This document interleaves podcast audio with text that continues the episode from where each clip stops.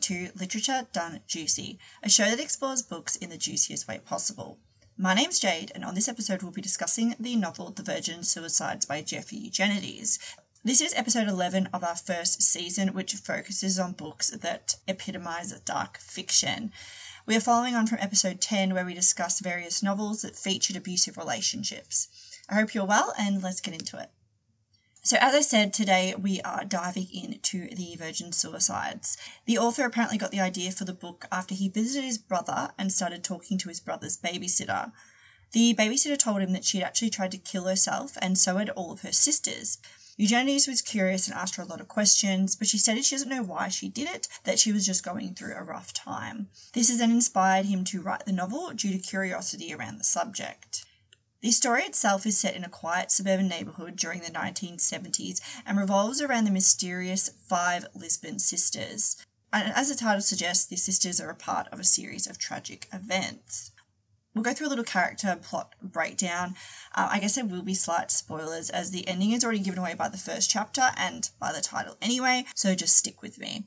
So we'll start off with the first of the sisters. She's the youngest, and her name is Cecilia. She's 13, bites her nails, and wears 1920s wedding gowns for fun, and is obsessed with Celtic music. Now, Cecilia has two suicide attempts in the novel and is the catalyst for the other sisters' undoing. Her first attempt is where she slits her wrists in the bathtub. Her first suicide was actually blamed on her aggression due to her repressed libido by people within the story. And this really drives in the fact that the girl's sexuality wasn't really understood by many people, especially in that time period. And then Cecilia's second successful attempt was where she jumped out of a two story window and then ends up impaling herself on the family home's fence. At the time of her suicide, her first period had also started, which then ties in with the whole coming of age theme within the novel. Lux is the second younger sister and is who Kirsten Dunst plays in the movie adaptation of the novel. She is described by the boys as seductive, slim, and mischievous, even though she's only 14 years old. She smokes and has been since the age of 12, and after the death of her sister Cecilia, she begins having sex with strange men in the middle of the night on the room of their home. The boys and her parents cannot comprehend why she chooses to do so. Her sexual partners describe her as a carnal angel, but they report that she seems bored by sex, picking zits on her partner's back or looking off into the distance, which is quite messed up when, you know, she's 14 having sex with random men on a roof. Then there's Bonnie, who's age 15 and is described as quiet and skittish. And after Cecilia's death, she frequents the front porch of the home carrying rosary beads and also becomes looking skinnier and skinnier as the house itself starts to decay. Mary, she's 16 and is described as proper and well kept. And also, as the house decays, she maintains her appearance because it's something that no matter what she prides herself in.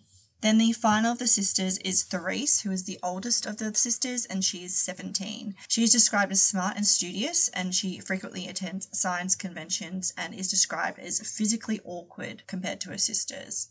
Now, the sisters have two parents. There's Mr. Lisbon, who is a teacher at the girls' school, and Mrs. Lisbon, who is a forceful and strict matriarch. Within the relationship, Mrs. Lisbon runs the show and reflects more traditionally masculine traits, more so than her husband. Mr. Lisbon is basically dominated by his wife, unable to voice his opinion or demand change. And when the home starts decaying, Mrs. Lisbon appears to emotionally abuse the girls as well as neglect them, forcing them to stay inside the home and even making them miss necessities such as schooling. Now, an important, let's say, character of the group are the narrators, the neighborhood boys. They are an indistinct group comprising of some boys listed in the narrative, but not limited to the boys listed. The Lisbons live in the same suburb as the narrators, and the narrators have always been mesmerized by the Lisbon girls. Looking back from middle age, they are still profoundly impacted by the girls' suicides. Narrating the story is their way of comprehending the actions, motives, and wishes of the Lisbon girls during the last years of their lives. The type of narration in literary terms is known as a first person collective point of view, and Eugenides stated that the idea for the story came first, not the point of view, but then when he was on a cruise, he came up with the idea to have this collective narrative. Now, the first person collective point of view in literature is a narrative perspective where the story is told from a we or us point of view, representing a group or community of individuals rather than an individual narrator. This technique allows the readers to experience the story through shared consciousness of the group, giving a sense of collective identity and perspective. Unlike the more common first person singular perspective, where the narrator uses I to describe their personal experiences, the first person collective perspective uses we to provide a communal voice. This approach is less common but can be powerful when employed effectively, which Eugenides does. It's worth also noting that this perspective might not always represent the thought and feelings of every member of the group, but it just reflects the consensus or the shared experience. Collective points of view can be likened to cult mentality. Both concepts involve a group of individuals sharing a particular perspective or belief system, but there are important distinctions between the two. Cult mentality refers to the characteristics and behaviors associated with individuals who are part of a cult or highly controlled group. Cults often exhibit traits such as charismatic leaders, isolation from mainstream society, manipulation, indoctrination, and the suppression of critical thinking. Cult members may exhibit unquestioning loyalty to the leader's ideology, and their sense of identity and beliefs come tightly intertwined with the group's ideology.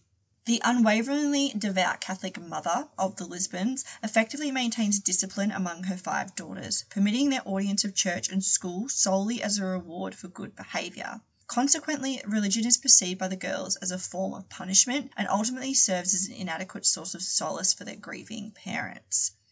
A usual key feature in cults is the use of religion, either existing or the creation of their own, to control their followers, much like how Mrs. Lisbon was attempting to control her daughters. One infamous cult, what many of you probably know, and is called the Heaven's Gate. So back in the 70s and 80s, Heaven's Gate emerged as a religious group led by Marshall Applewhite and Bonnie Nettles. They claimed to have insights into extraterrestrial existence and believed Earth was about to be recycled, so yeah, destroyed essentially, in a not so eco-friendly way. This cult believed in transcending human bodies and ascending to a higher plane via a spaceship that they thought was trailing the Hale-Bopp comet. Now, in 1997, their doomsday prophecy reached a grim climax where 39 followers wearing matching uniforms took their lives, hoping to rendezvous with this supposed spacecraft. Uh, now, I've also left the cult's original website in the show notes for anyone who's morbidly curious and kind of wants to go down that rabbit hole and it's the same website that was up back in the 90s. It hasn't changed at all. The Heaven's Gate cult and the treatment and demise of the Lisbon girls in the Virgin Suicides shares certain thematic similarities in terms of control, isolation, and tragic outcomes that resulted from their respective environments. While they are distinct situations, the comparison highlights how extreme ideologies and isolation can lead to devastating consequences.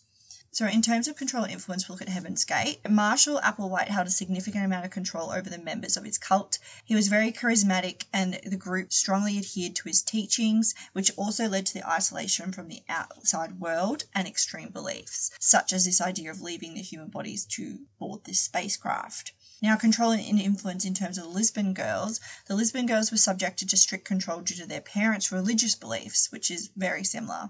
They were isolated from their peers and community, leading to their deteriorating mental and emotional well being, and this was done after something already traumatic happened, which was the death of their sister. An example of religion tied in with the girls' decline was when Cecilia was holding a picture of the Virgin Mary when she had cut her wrist in the bath at her first suicide attempt.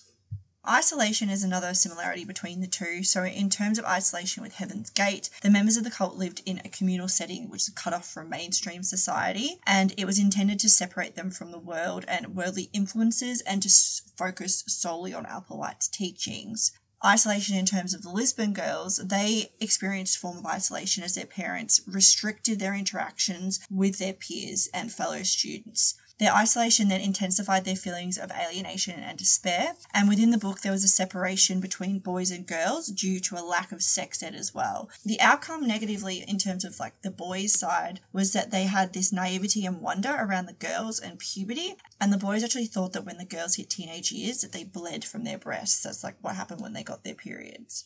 Another common theme is loss of identity. So, in terms of Heaven Gate, cult members abandon their individual identities and then refer to themselves as class, then followed by a number. So, their strong attachment to these teachings and this shared identity, which is actually very similar to the collective narration of the boys within the Virgin Suicides, contributed to their willingness to engage in the mass suicide that ended the cult essentially. Now, in terms of the loss of identity and how it relates to the Lisbon girls, they lost their sense of individuality due to their parents' rigid control, and then also this pressure to conform to societal expectations at the time. And remember, this time was the 70s. A specific example of this is Lux.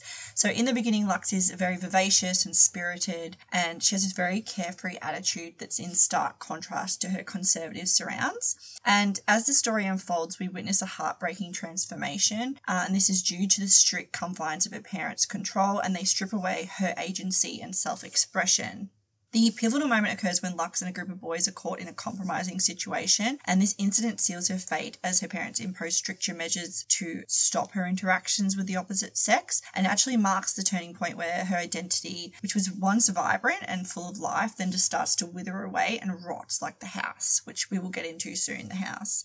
So, no longer allowed to socialize freely, she loses her connection to her own desires and emotions, and she becomes this symbol of her parents' fear and paranoia rather than the individual which has her own dreams and aspirations. The final theme that the two have in common is tragic outcomes. So, obviously, in terms of Heaven's Gate, uh, in 1997, the 39 members committed mass suicide as they believed they would be transported to the spacecraft that way. And in terms of the Lisbon Girls, tragically after Cecilia's suicide, everything starts to decline, and then all five sisters end up suiciding themselves. So, both examples highlight how such factors can lead to psychological distress and ultimately tragic outcomes for the individuals involved, and how collective thought can become dangerous. Now, although that the book is set in the 1970s, it was published in 1993, and since then it actually takes a lot to shock people when it comes to violent content, whether this be in a novel, a new horror movie, or a confronting media story. Eugenides himself said in an interview that because The Virgin Suicide was his first ever published book, he knew that he had to choose a title which demanded attention, regardless of if this attention was good or bad. He stated that he couldn't choose an average title, and he gave the example of Red, and he said it needed to stand out amongst the rest. And you can definitely say that it has. Although consumers have become more accustomed to violence, both the words virgin and suicide still stand out to this day. Although suicide is no longer a criminal offence in Australia, the word still has some form of taboo behind it. And this is not because of the people who actually suicide, it's more so because of like the dark, depressing nature of the word. A study which uses the example of Not Another Teen Movie, which is a 2000s comedy which took the piss out of teen movies of that era. Funnily enough, this study found that the taboo words found within the film had several functions, and this was expressing desire, insulting people, expressing pride, cursing and disappointment, metaphor, literal meaning, openness, and then hatred of expression. So the same can be said for using offensive or, you know, violent words. In general, shock value is used to set a piece of art, media, or story apart from the rest. When using shock value, it is still important and necessary to have a decent story intertwined. Eugenides appears to use the shock value of group youth suicide for the following purposes capturing attention, emotional impact, character development, and then also addressing societal issues. The novel opens with the shocking revelation of the youngest Lisbon sister's suicide attempt, and this event immediately sets a somber and unsettling tone, capturing the reader's attention and raising questions about the reason behind such a drastic act. It employs shock value to address societal issues by portraying the tragic suicides of the Lisbon sisters as a lens through which it examines broader themes such as the stifling nature of st- suburban life, repression, gender roles, and the impact of cultural expectations. The shocking suicides challenges the veneer of a seemingly idyllic suburban community, revealing this underlying tension and restriction that contribute to the sisters' sense of isolation and their despair. The strict religious upbringing imposed on the girls, their parents' overprotectiveness, and the community's voyeuristic fascination all highlights the impact of societal norms on individuals' lives.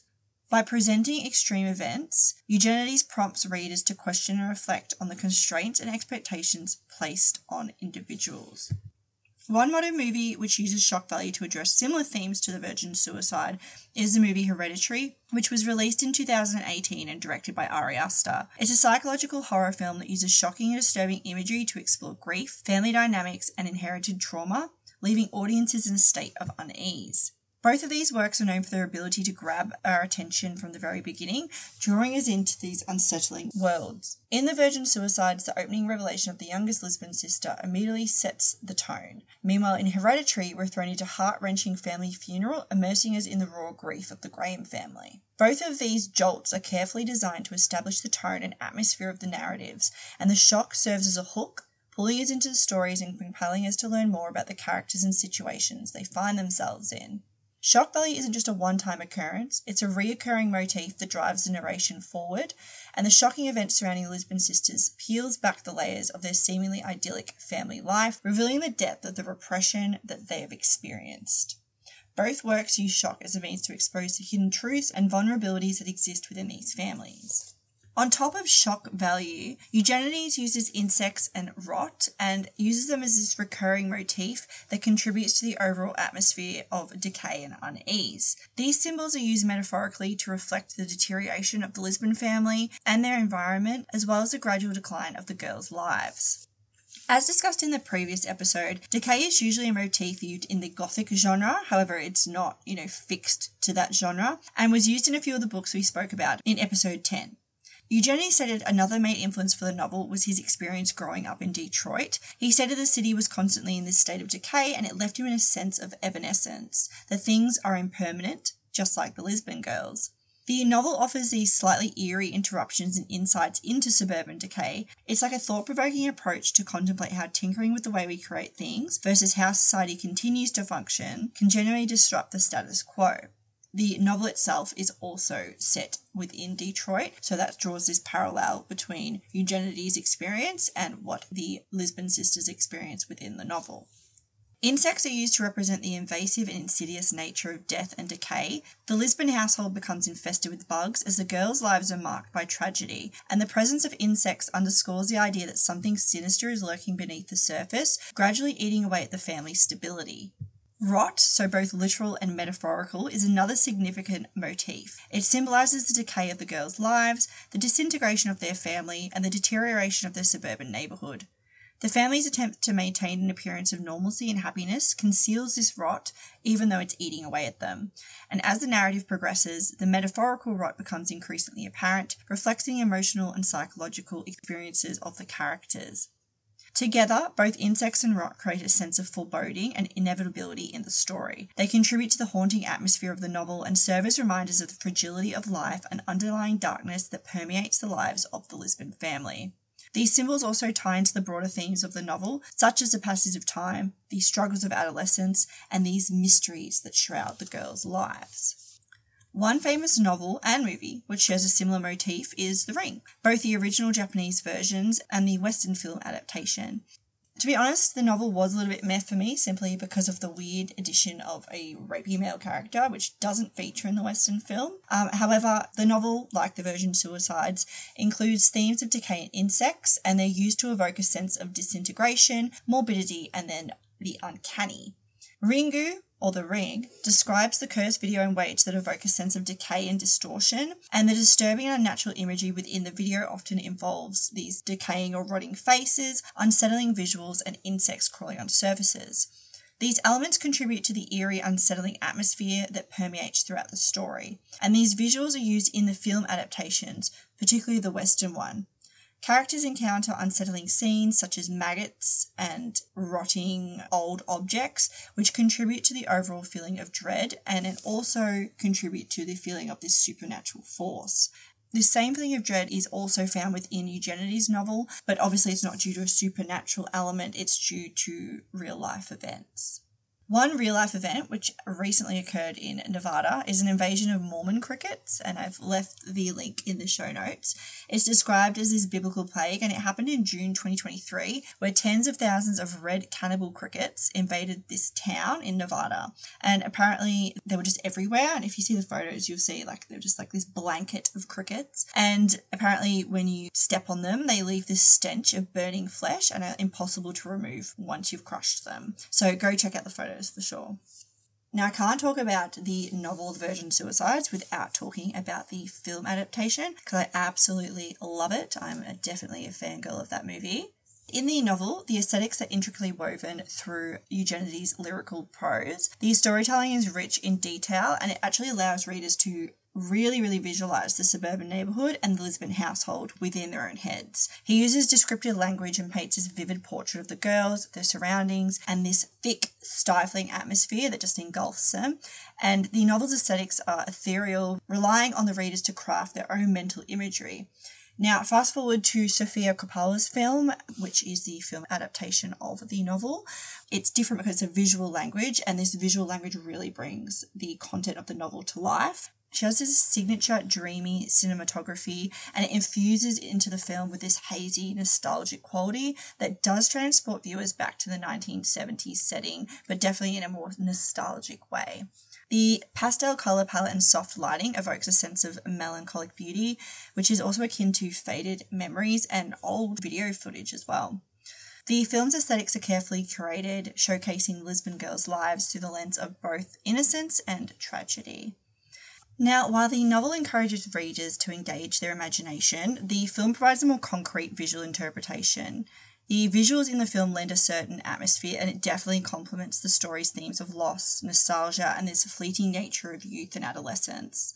Both the novel and the film offer a distinct way of experiencing the story's aesthetics, and each with its own charm and impact. And I've got to say that The Virgin Suicides is probably one of my favourite books, and the movie itself is also spectacular. While Sofia Coppola's film garnered praise for its unique aesthetics and evocative atmosphere, it wasn't without its share of criticism. So, one key point raised by some critics is the portrayal of the Lisbon sisters. Some felt that the film's dreamy and detached visual style, while it was captivating, distanced viewers from truly connecting with the characters and their emotional struggles. The girls' personalities and complexities, which were more deeply explored in the novel, might have felt somewhat overshadowed by the film's artistic choices guess in terms of the collective boys being the narrators, which they also are within the film, they're not going to know the Lisbon sisters very well. They're just going to know from like the slight interactions that they've had with them. So one could argue that the film took this approach to complement how the boys actually would describe the Lisbon girls. Another criticism was the pacing and narrative structure. Uh, the director's decision to maintain a steady, melancholic pace throughout the film was celebrated by some, but others found it to be slow and then lacking in dynamic storytelling. The film's focus on ambiance and visuals sometimes led to a perceived lack of character development and emotional engagement, which again I think matches up with the collective narrative of the boys quite well because they idolize these girls and they find them mysterious and they don't understand them. Like they literally think they bleed from their breasts. They're not very reliable narrators. The film's treatment of darker themes such as depression, suicide, and the complex dynamics within the Lisbon family was also seen by some as skirting the surface without delving into the depth that the original novel presented. And critics argued that the film could have benefited from delving deep into the psychological turmoil of the characters. On Instagram, The Virgin Suicides has found a niche following, particularly among fans of atmospheric and visually captivating cinema. The platform's emphasis on visuals and the aesthetics aligns well with the dreamy and nostalgic look of Sofia Coppola's adaptation. As a result, you'll stumble upon this plethora of beautiful creative posts showcasing the film's pastel color palette, soft lighting, and enchanting scenes. Film enthusiasts and admirers of Coppola's unique directorial style flock to Instagram to share their admiration of the film, and captions often include quotes from the movie that resonate with the audience, which capture this melancholic and thought provoking theme. As in our first ever episode where we discussed the bell jar, we also discussed the hashtag sad girl. So hashtag sad girl trend can sometimes romanticize or glamorize sadness, painting it as alluring or desirable state, reducing it to a trend or aesthetic. And this hashtag commonly uses images or reels of the Virgin Suicide movies or of the novel itself. And this can actually trivialize the seriousness of mental health issues and make it difficult for individuals to seek help. And I think that's all we have time for today. I hope you enjoyed this episode. And if you learned something new, please subscribe to the podcast and throw a rate and review in there. If you want to follow our socials, it's in the description box and they'll have even more refreshing content. The next episode explores various novels which epitomize our obsession with youth, beauty, and fame. Stay juicy, and I look forward to chatting to you next time. Bye.